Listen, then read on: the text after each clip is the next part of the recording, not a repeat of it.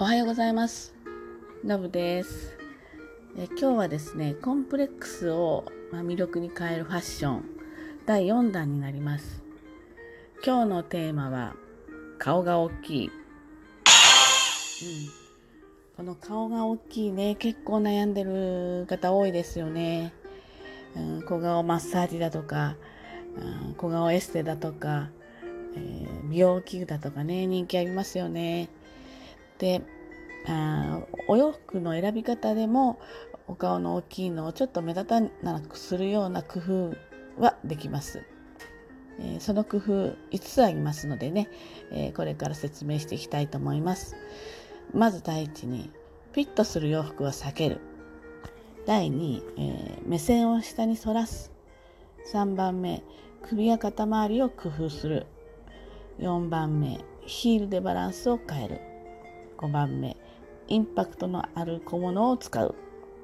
この5つになります、えー一つずつねあの詳しく説明していきますね、えーまずねフィットする洋服は避ける。これねあのー例えばニットのぴったりしたお洋服とか要するに首から下がタイトだと顔の大きさがね目立っちゃうんですよね。なので、まあ、ぴったりしたお洋服っていうのは少し避けるといいと思います。なので、えー全体が少し、えーゆったりした、うんシルエットがいいんですけど全部がゆったりしてしまうとうん今度ね全体的に大きくまた太って見えてしまうんですよね。なのでゆったりしたシルエットの中にメリハリを、まあ、つける、えーとボンキューボンみたいな感じのシルエットにしていくとうん大きな顔がちょっと目立ちにくくなります。で2番目の目線を下に反らすこれはですねやはり目線を反らすっていうことによって目立ちにくくするっていう意味なんですね。えー例えばですねウエストをちょっとマークするこのウエスト位置はちょっと高めの方がいいですね。ですとか、うんボトムスにボリュームを出す例えばたっぷりめのフレアだとかえーワイドパンツだとかまたその柄物だったりとかあの目立つっていう方でいくとね。あとちょっと色物でインパクトの色のあるものを使う。ですとか、うん今度はトップスでもいいんです。トップスでもボリュームのある袖だったり、うん例えばこうゆったりした袖とか今あのフレアスリーブみたいにちょっとピラピラっとしたようなお袖も流行ってますからそういったものを着る。こういうものを着ることによって目線が下の方に下がっていきます。で3番目、えー、と首や肩周りを工夫する。これですねデコルテですねを見せる、あの首周りが詰まってると顔の大きさが強調されてしまうんですよね。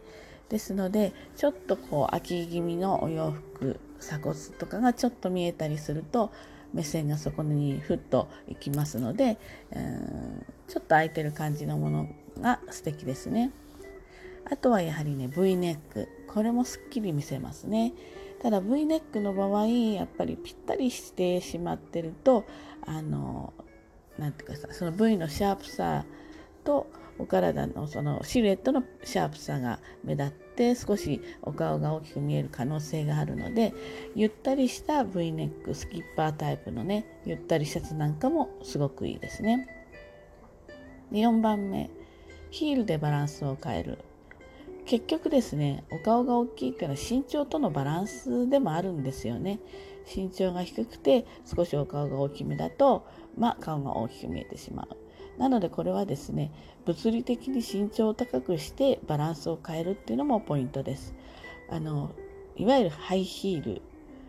でももちろんいいしあの今スニーカーでも厚底みたいなスニーカータイプありますよね。あのトレンドですよねそういったものを使ってもいいと思います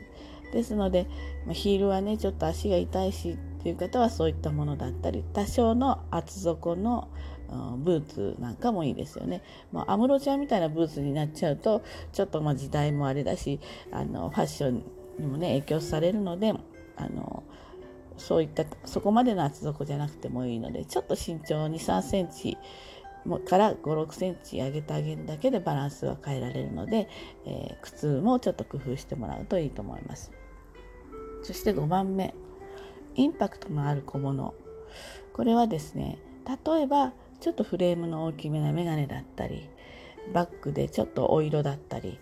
ね、明るめのちょっとあの可愛いピンクだったりとかってそういうのを持つとねバッグの方にピュッと目線がいくからいいですよね。あと大きめなイヤリングだったりちょっと存在感のあるネックレスだったりあのシンプルなね着こなしなんだけどすごく鮮やかな靴を持っていくとかねそういうふうにあの要所要所にあの全部持ってくることないですから1箇所2箇所にちょっとインパクトのある小物を使うとお顔の方に目がいかなくなるので、えー、その大きさ感みたいなものを感じなくて済みます。であの、まあ、全体的なあのお話でいくと例えば上のトップスが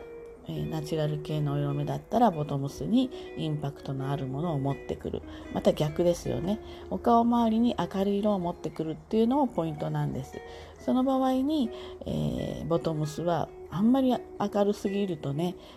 ものすごく存在自体が目立ってしまうのでボトムスはボリュームがあるけどちょっと抑えめのお色目にするとかそういうふうに、うん、どこかにやっぱりワンポイントを作るってこれあの小物も同じなんですけどねあのワンポイント作るっていうことがあのお顔の大きさを、ま、悪目立ちさせない大きなポイントです。でねこの顔が大きいっていうのはねご本人にとっては悩みが多分すごい大きいと思うんですよね。なので小顔マッサージしたりちょっとエステ行ってみたり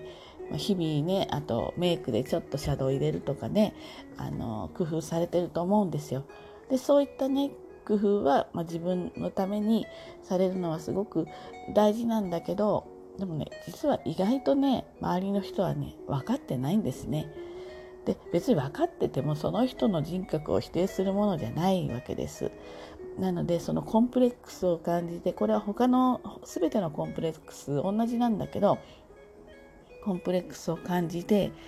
笑顔が減ってしまうっていうのが最大のマイナスな点になりますよね。魅力をね半減させちゃうんです。それはねあのモデルさんみたいにもううわ顔小さっていうのはまあそれは憧れますよ誰でも。だけどそういった人はまあごく一部の人でその方はその方何の何かのコンプレックスが絶対あるんですね。ですのでコンプレックスっていうのは多少ね洋服とかそういったもので調整しつつもやっぱりね笑顔は忘れちゃいけないと思います。はつらつとしている方がよっぽど魅力的なのね。だからもうはっきり言いますけど頭蓋骨の大きさは変えられません。もう全身整形とかすればね別の話だけど変えられないんですよね。でそれを一生変えられないものに対してくよくよしたり消極的になったりしているその時間の方がもったいないんです。なので、えー、いろんな工夫の方法は提案するけどやっぱり一番一番提案したいのはあの笑顔でいること前向きな明るい気持ちでいることなので、えー、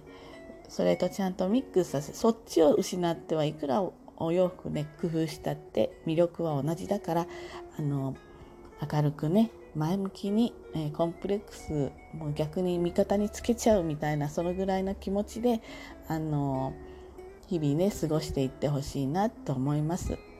どんな人にも魅力はたくさんあるんでねそれを生かして、えー、過ごしていただけたらなっていうふうに思います。はい、今日はここまでです。またね、今日も楽しい一日を過ごしてください。じゃあねバイバイ。